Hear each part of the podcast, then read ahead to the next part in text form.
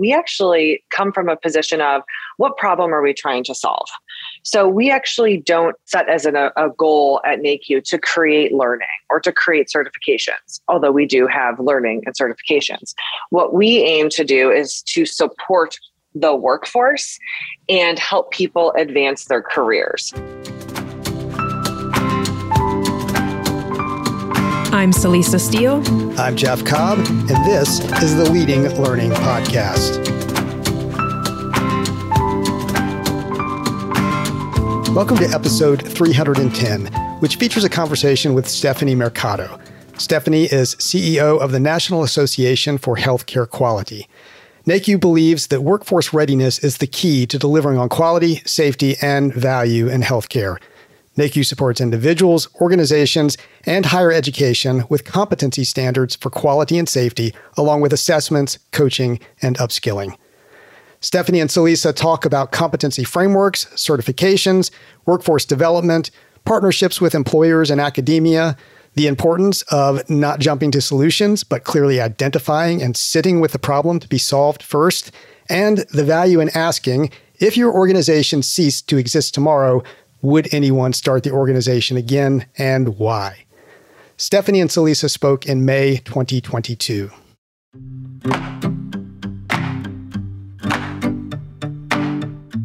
Now, given our focus at Leading Learning, I, definitely want to talk about the role that NAHQ plays as a, a training and credentialing organization. But before we get to that, you are a membership organization. You're an association that serves the interests of people in a specific industry, in that quality industry. So I'm curious to get your perspective on the role that associations play in society. Absolutely. I think associations play a critical role in society and are really a foundational underpinning element to the success that we have in all of the industries that are represented by your audience. So, the thing that's really special to me about working in an association is that the role of the association is really grounded in the word itself, which is to associate right? So when people either start associations or become a member of associations, they're really coming to them in a help me, help you help me situation and really understanding that they're coming together as a community to really educate um, sometimes certify and advocate for you know the work that the individuals within those associations are responsible for. So when i think about uh, you know industries across all disciplines you know i really think about the fact that it's people helping people and that i don't know of an industry in business that doesn't have a corresponding association to go with it because that's how people support each other to do their best work well, I like that idea of the mutuality of it and everyone sort of helping everyone and then thereby pr- improving society and, and whatever specific industry or profession is being served. I know that NAHQ offers the Certified Professional in Healthcare Quality certification, the CPHQ.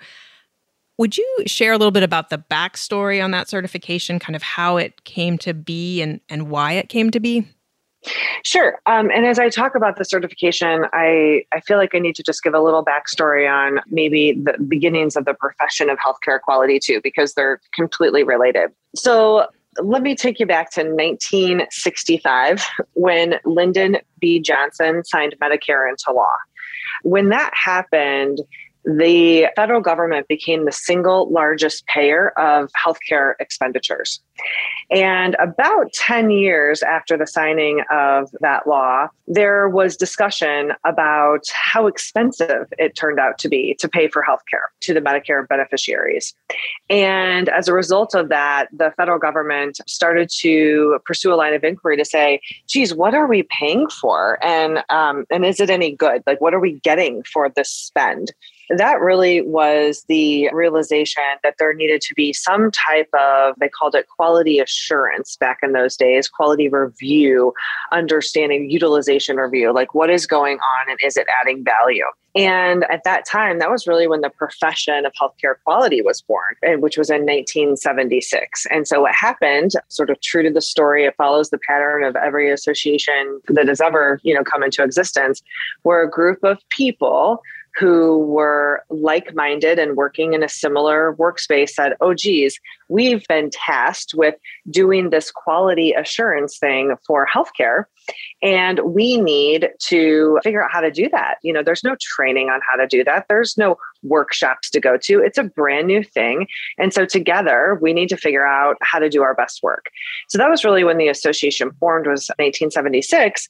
And it started by, again, that people helping people notion, which is the reason associations, you know, are in existence in the first place. And it also began with some education, right? They started to, to help. I know how to do this. Let me teach you. You know how to do that. I'd like to learn. And, you know, really supporting each other. So around 1983, those same group of people said, you know, we actually have a skill here and we have learned how to really get into the quality assurance space and really understand it. So they decided to create a certification so that if other people wanted to do it too and sort of carry that badge of honor with the CPHQ, that they could as well. And so that's really how that started. I will say that the certification has absolutely stood the test of time because since 1983, we have made sure that it has kept up with uh, what was going on in the industry. And today, has evolved far beyond the notion of quality assurance and is really focused on quality and safety broadly, which today includes topics like health data analytics, performance and process improvement, population health, quality leadership and integration, quality management, regulatory and accreditation, and more. So the certification really was born out of the need for this whole profession to emerge as a result of the federal government really putting their arms around healthcare back in the 60s. Well, thank you for that history, the the background there. That's very instructive to know that. And, and while we're going through some dates, when did you join NAHQ? When did you come on? I began working at NAHQ in uh, December 2013. So I've been at the organization about eight and a half years now. So, so let's talk a little bit more broadly about the portfolio of offerings that NAHQ has out there. You have products to help individuals prep for that CPHQ certification. You have a certificate with an E, not an N. Um, you have a journal. You have a lot more, I'm, I'm sure, than even those things. So I'm just curious to know how does NAHQ go about figuring out the needs and wants of the market and then determining what to build and what to offer? Great question. And where we come in on this is maybe a little bit different than how some organizations think about how they would go about deciding what their learning portfolio is going to be. And so the way that we do that is that we actually come from a position of what problem are we trying to solve? So we actually don't set as an, a, goal at NAHQ to create learning or to create certifications, although we do have learning and certifications. What we aim to do is to support the workforce and help people advance their careers. So, our mission is really more about preparing the profession to do its best work and unleashing human potential to make healthcare better. So ways that we go about that and trying to figure out, you know, what uh, what is the need in the market? What problem are we trying to solve? Uh, certainly, we go through uh, many techniques to assess the market. I would say that would include things like environmental scanning with customers, but not to figure out what they need to learn, more to figure out what problems they need to solve, which may be supported through learning we spend a lot of time looking at healthcare trade publications and figuring out, you know, what are some of the the macro trends in healthcare and and what do people struggle with and how could we help them? We also engage our strategic advisory councils, which is a part of NAHQ's governance structure, which is sort of a built in focus group for NACU with some really strong leaders who are helping us identify what the needs are in the market. And then, of course, you know, we do some traditional market research, but all of this is done from the perspective of not to figure out what course we develop next, but to figure out what problem needs solved in the market. And then how might education, training, or certification support that effort. At Tagoras, we're experts in the global business of lifelong learning, and we use our expertise to help clients better understand their markets, connect with new customers, make the right investment decisions, and grow their learning businesses. We achieve these goals through expert market assessment, strategy formulation, and platform selection services. If you're looking for a partner to help your learning business achieve greater reach, revenue, and impact, learn more at tagoras.com/services.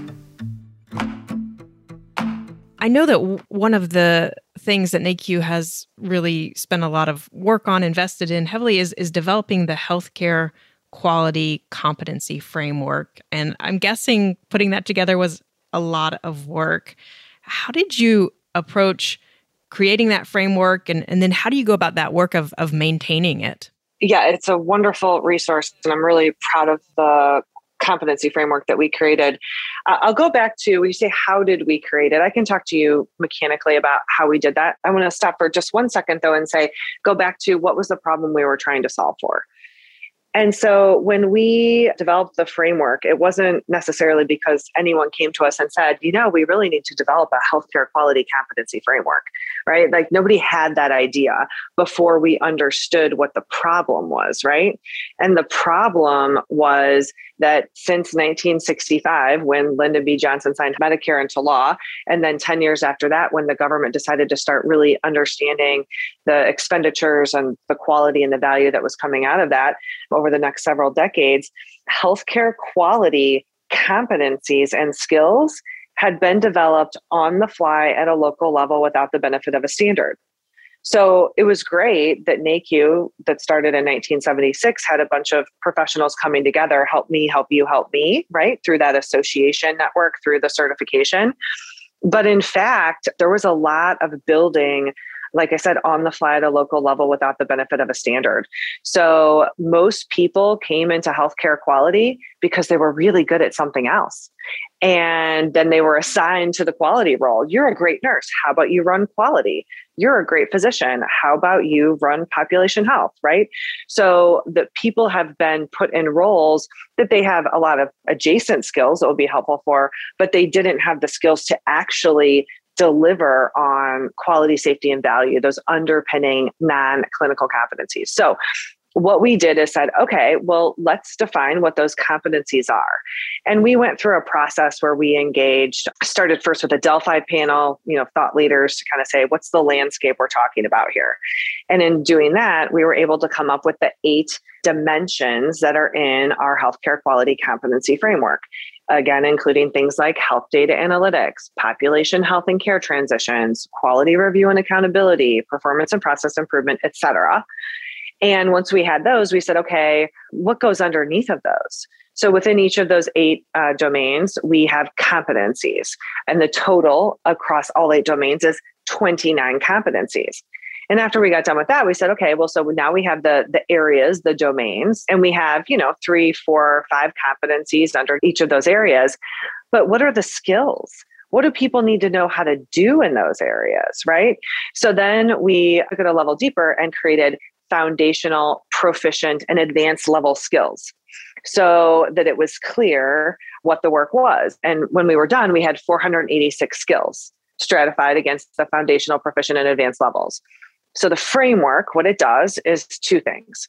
Number one, at the end of the day, it really solves for that problem of having healthcare quality being built and defined on the fly at a local level without the benefit of a standard. So the, the competency framework outlines all the things that should be present in a high functioning quality organization, soup to nuts. What it also does is gives individuals an opportunity to understand where a career path might be. So no one person needs to have 486 skills, right? And most of the time when I mention the 486 skills, I have to like block the exits, right? Everyone's like, oh my gosh, like I'm not doing that 486 skill thing. And what we say is no one person has to, right? That's that's not necessary or you know would not be have a good result so it does those two things so really solves for the, the definition of healthcare quality broadly at an organization and then helps individuals know how to best contribute. Well, thank you. And I'm so glad that you kind of took it back to the problem that was being solved that then the competency you know framework was sort of the answer to that you've mentioned career path just in what you were talking about there you mentioned you know supporting the workforce earlier would you just talk a little bit about NAHQ's involvement in workforce development do you engage with employers? How do you engage with employers whether that's to buy your products or potentially to help shape your products during development? Sure our roots at NAHQ are in being an individual membership and certification organization. And around the time I arrived at NAHQ, what we started to hear was that organizational leaders really needed help training their teams. And so, you know, we started to, to explore the option of maybe we could do some of this training on scale. And the, the market was quite interested in that training. But one of the problems with it is that very often the healthcare leaders would not even know where to start with the training training. They're like, well, how do I even know what my people need? Right. We're like, oh geez, that's a that's a whole nother layer that we need to kind of understand. And so again, because we aim to understand the problems in the market, we said, well, how would we figure that out? And so what we did is we went to the healthcare quality competency framework and we said, you know, I think what we could do is actually create an assessment around this framework. And it wouldn't be assessing the, the skills or competencies that, that the individual had, but it would ask them, what work do you do here at your organization? in relationship to the competency framework, right? So they would go through a, a, subset of those 486 skills and they would do an assessment and they would identify the type of work that they were doing. On the back end, we're able to look at that work that they're doing and, and put them into categories of the foundational, proficient, or advanced levels. Or there's an option for them to say NA. I, I don't do any of those things, right? And so, what we're able to produce is a very robust reporting package built on a Power BI platform where the leader of an organization who's focused on quality can go in and say, okay, from a, a big picture quality perspective, are my bases covered? The answer is always no, not exactly how I wish they were covered, would be covered. And we're also able then to drill down into, you know, all the way down, you know, into departments, regions, individuals, and really identify who is doing what work and what is the, the delta between the work they're doing and the work that the employer wants them to be doing. And then how do you close that gap? Is it with skilling? Is it with mentoring? Is it with some type of coaching, et cetera? So we're going into healthcare organizations and for the first time ever, you know, solving for that challenge, which has been created by not having that standard and creating things on the fly, local level without the benefit of that standard. And so that assessment has been hugely valuable. And so is the support that we also offer through what we call a NAHQ navigator. So we actually assign a NAHQ navigator to our organizations to walk with them step by step through this journey to assess the team's plan for career pathing and, and progressing through their careers, and then making sure that they're getting the proper upskilling that they need. And we call that a solution workforce accelerator. Well, it sounds like a really compelling package because it does sort of take that big picture view of both the organization, the department, the individual level, and then it marries that up with these practical next steps, right? How to actually address those gaps. How long have you had that product out there? The I guess it's maybe the, it's the NAHQ Navigator, which is part of the Workforce Accelerator. Is is that a relatively new addition, or has that been out there for a while? We actually piloted the concept of Workforce Accelerator in 2020. We started that in February, uh, right before the pandemic hit in the US. And so we did proceed with our pilots. We piloted early version of Workforce Accelerator in 2020. It was very successful, and we also learned a lot uh, through that process. And uh, we also got a lot of interest from the, the stakeholder groups that actually uh, so much so that two of the three client sites that we worked with, their points of contacts, their leaders of quality actually said, I want to come work at NAHQ and do this for the United States of America, right? We want to do this for NAHQ domestically and even globally. Like we want to help build this into something, you know, that can really change how healthcare quality competencies and skills are thought about and developed. And so, with that, in 2021, we actually did a, a beta launch of Workforce Accelerator, and one of those individuals came on at that time to, to be the first kind of leader in that space. And we had launched in 2021 four, four betas, including the Veterans Health Administration, Kaiser Permanente, Bon Secours Mercy Health, and Valley Medical Center. And uh, three of the four of those organizations have not only confirmed that they want to continue on with what they've started in their in the betas, but they actually are going to be expanding their programs with us.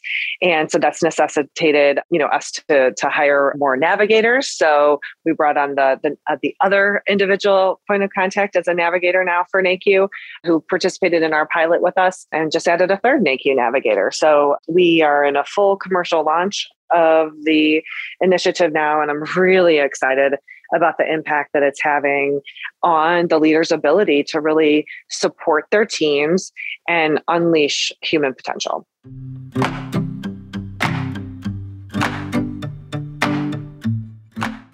In looking over the NAHQ website as I was getting ready to, to talk to you, I just it struck me that that you sort of forefront opportunities for universities right there on your website. Can you mm-hmm. share with us some of your experience partnering with academic institutions, kind of what that looks like, how it's gone? Yeah. So, you know, at NAHQ, we really believe that, you know, the key to reducing variability in healthcare delivery is going to be to reduce variability in healthcare quality competencies. And while the variability there shows up loud and clear in the market where we, you know, serve individuals and organizations, we really, you know, contemplated like, well, what would it take to solve this problem sooner?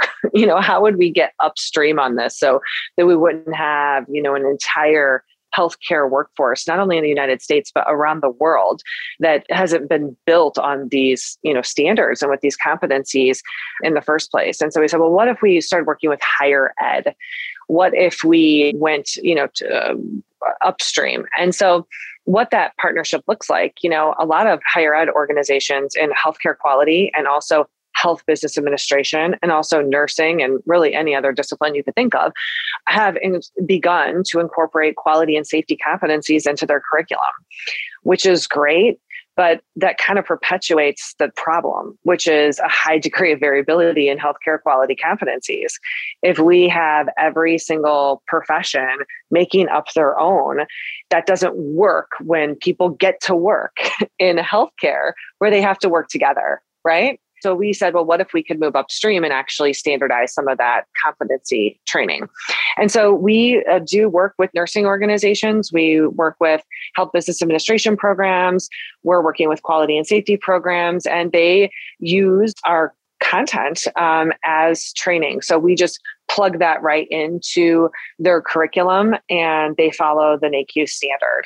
So that that takes the shape of a licensing agreement from us. Wonderful. And I appreciate that you shared this idea of, of again what made you think about you know why these partnerships would make sense that idea of going upstream and standardizing even earlier i think that's just gets back to your idea of understanding the problem and then thinking about what the solutions are which seems to have led you to partnerships with academic institutions higher ed so I'm curious to know how you approach your own lifelong learning, Stephanie. You know, when you are thinking about how to continue to grow as a CEO, as an individual, what are some of your practices or habits or sources that you go to to help you learn? So I'd say there's sort of three categories that I pursue my professional development in, and in no certain order. They would be certainly keeping up with what's going on in healthcare also keeping up with what is going on in learning and skilling and competency development. I think it's really important, critical area for the future to focus on. And then also those sort of leadership and management topics that allow me to continue to build and grow the organization. So, one of the practices that I have is seven days a week, around six or seven in the morning, I grab my coffee and sit at my kitchen table and open up my email which includes news feeds from what are some of you know the best sources for all of that type of content and i spend probably about 30 minutes a day, Monday through Friday, really focusing on probably more of like the quick healthcare topics, like keeping up with what's going on.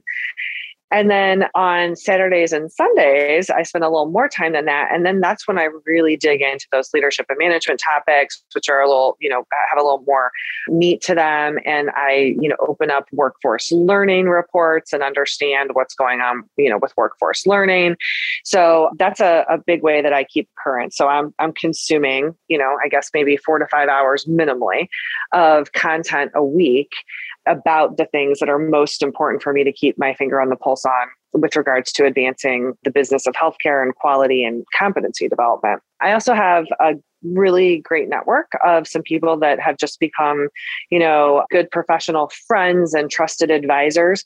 It's sort of like I would say they're my, you know, board of directors, you know, that I can draw on outside of the NAHQ board of directors, which I also draw on, that I can really tap into if I just kind of want to brainstorm something or, you know, need some support in one way, shape, or form. I sort of have this, you know, tiger team, if you will, that if I, I have a challenge, I can say, help me attack it. how am I going to get through this? And they're really great sounding boards, which I appreciate very much. Well, that sounds like a fantastic resource. Uh, curious how how large is your tiger team, as you just called them? I would say I probably have five to seven people who I rely on regularly just to kind of touch base with. And by regularly, I mean maybe once a week, I'll reach out to someone and say, Hey, I was thinking about this. What do you think about that? Or I ran into this challenge. Have you ever experienced that before? What did you do? You know, things like that. So, yeah, about five to seven people that are sort of in my inner circle that I really appreciate and value and trust. What I hear in your answers to that question about how you think about your learning and what you do to further your learning is that I mean it's you're doing it on a continuous basis you know it's a daily practice that uh, the time in the morning every day and then it sounds like even reaching out to your network that that tends to happen fairly frequently on that weekly basis. Yeah and i would say too one more thing that i do is i feel i'm a, a working mother two school age boys. And so, you know, the small bites, the 30 minutes, the 60 minutes, you know, are, are things that I can do first thing in the morning when the house is still quiet. But also, too, you know, I do keep up with reading or listening to books, you know, business books, healthcare books, different things like that. And I'm not reading as many as I would like to be reading. But when I do that, I will often, you know, just go on a walk and just listen to an hour of part of a book, right? Or if I'm getting a pedicure on a Saturday or Sunday, I have my earphones in and I'm not listening to music. I'm reading and I take notes, you know, of like, oh, that was really great. I want to remember that. So, I mean, I'd say just like it's really hard to keep up with everything that's going on in the world and in healthcare and in, you know, workforce development and learning. And if you're not spending the time doing it, probably five to 10 hours a week, I think it would be really hard to keep up with any one of those, uh, let alone all of them. So, Stephanie, when you are thinking about the future, and I'm thinking especially of the future for learning, what excites you? You know, are there trends or developments that you have your eye on? Yeah, there's a lot that excites me about learning right now. And I think that one of the key things is really this notion of skills based hiring and performance management. So there's a lot of work being done, as I'm sure you know well, around really being able to identify who has what skills for the work. Employers don't have the time or the money to make bad hires and hire people who don't know how to do what they say that they can do. And so this this validation of skills for the purpose of hiring and performance management i think is really really interesting. And i also think that you know all of the technology that's kind of tied up in that is really neat too. I'm really excited about that. So based on your experience what advice or maybe it could be a question to consider what would you offer to other association CEOs or learning business leaders as they're trying to think about what do I need to do to be successful? So, I'm a big fan of the notion that Simon Sinek brought forward, which was start with why, and that people don't buy what you do, they buy why you do it. And I think that, you know, the secret to NAHQ success and the secret to my success has really been searching for those answers. Why are we here? What can we do that nobody else can do as good as us and how can we add value to the market and solve those challenges i remember when i first joined NAHQ as the executive director I heard in the interviews, in the interview process, that the board was looking for what I would categorize as more, better, faster. But when I asked them specifically, more, better, faster, what? No one could really articulate what that was. And so I, I, went in search of finding out what it might be that that we could do that would that would really add value to the market and be our differentiating value proposition. So the question I asked every board member, and five past presidents and everybody who happened to be on our advisory board at that time, so about 25 people, I interviewed and I said, if NAHQ was wiped off the face of the earth tomorrow, would anyone start this organization again and why? And that was a question that kind of stopped everybody in their tracks. And they're like, oh my gosh, I don't know. I've, I've never thought about it. And so I think that when you take a breath and say, okay, what are we really trying to do here? And let's get consensus on what that is. And it doesn't start with tactics, it really starts with the problem that you're trying to solve for.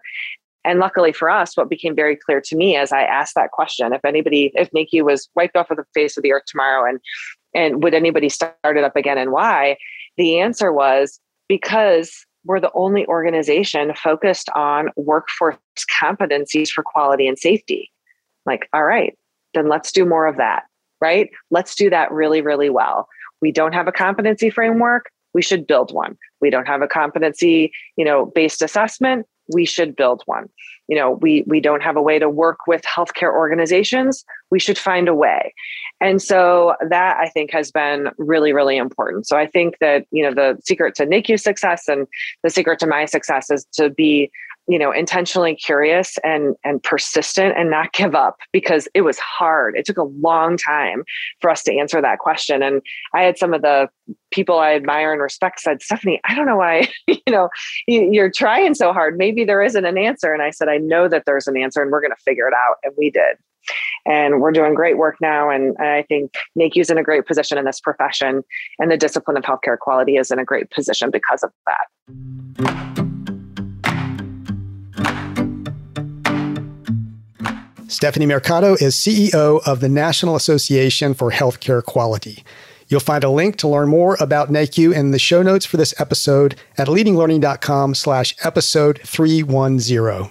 At leadinglearning.com slash episode 310, you'll also find a link to connect with Stephanie on LinkedIn, and you'll see options for subscribing to the Leading Learning podcast. We would be grateful if you would subscribe if you haven't yet, as subscriptions give us some data on the impact of the podcast. We'd also be grateful if you'd rate us on Apple Podcast, especially if you find the Leading Learning Podcast valuable. Celisa and I personally appreciate reviews and ratings, and they also help the show pop up when people search for content on leading a learning business. Go to leadinglearning.com slash Apple to leave a rating. Lastly, please spread the word about leading learning.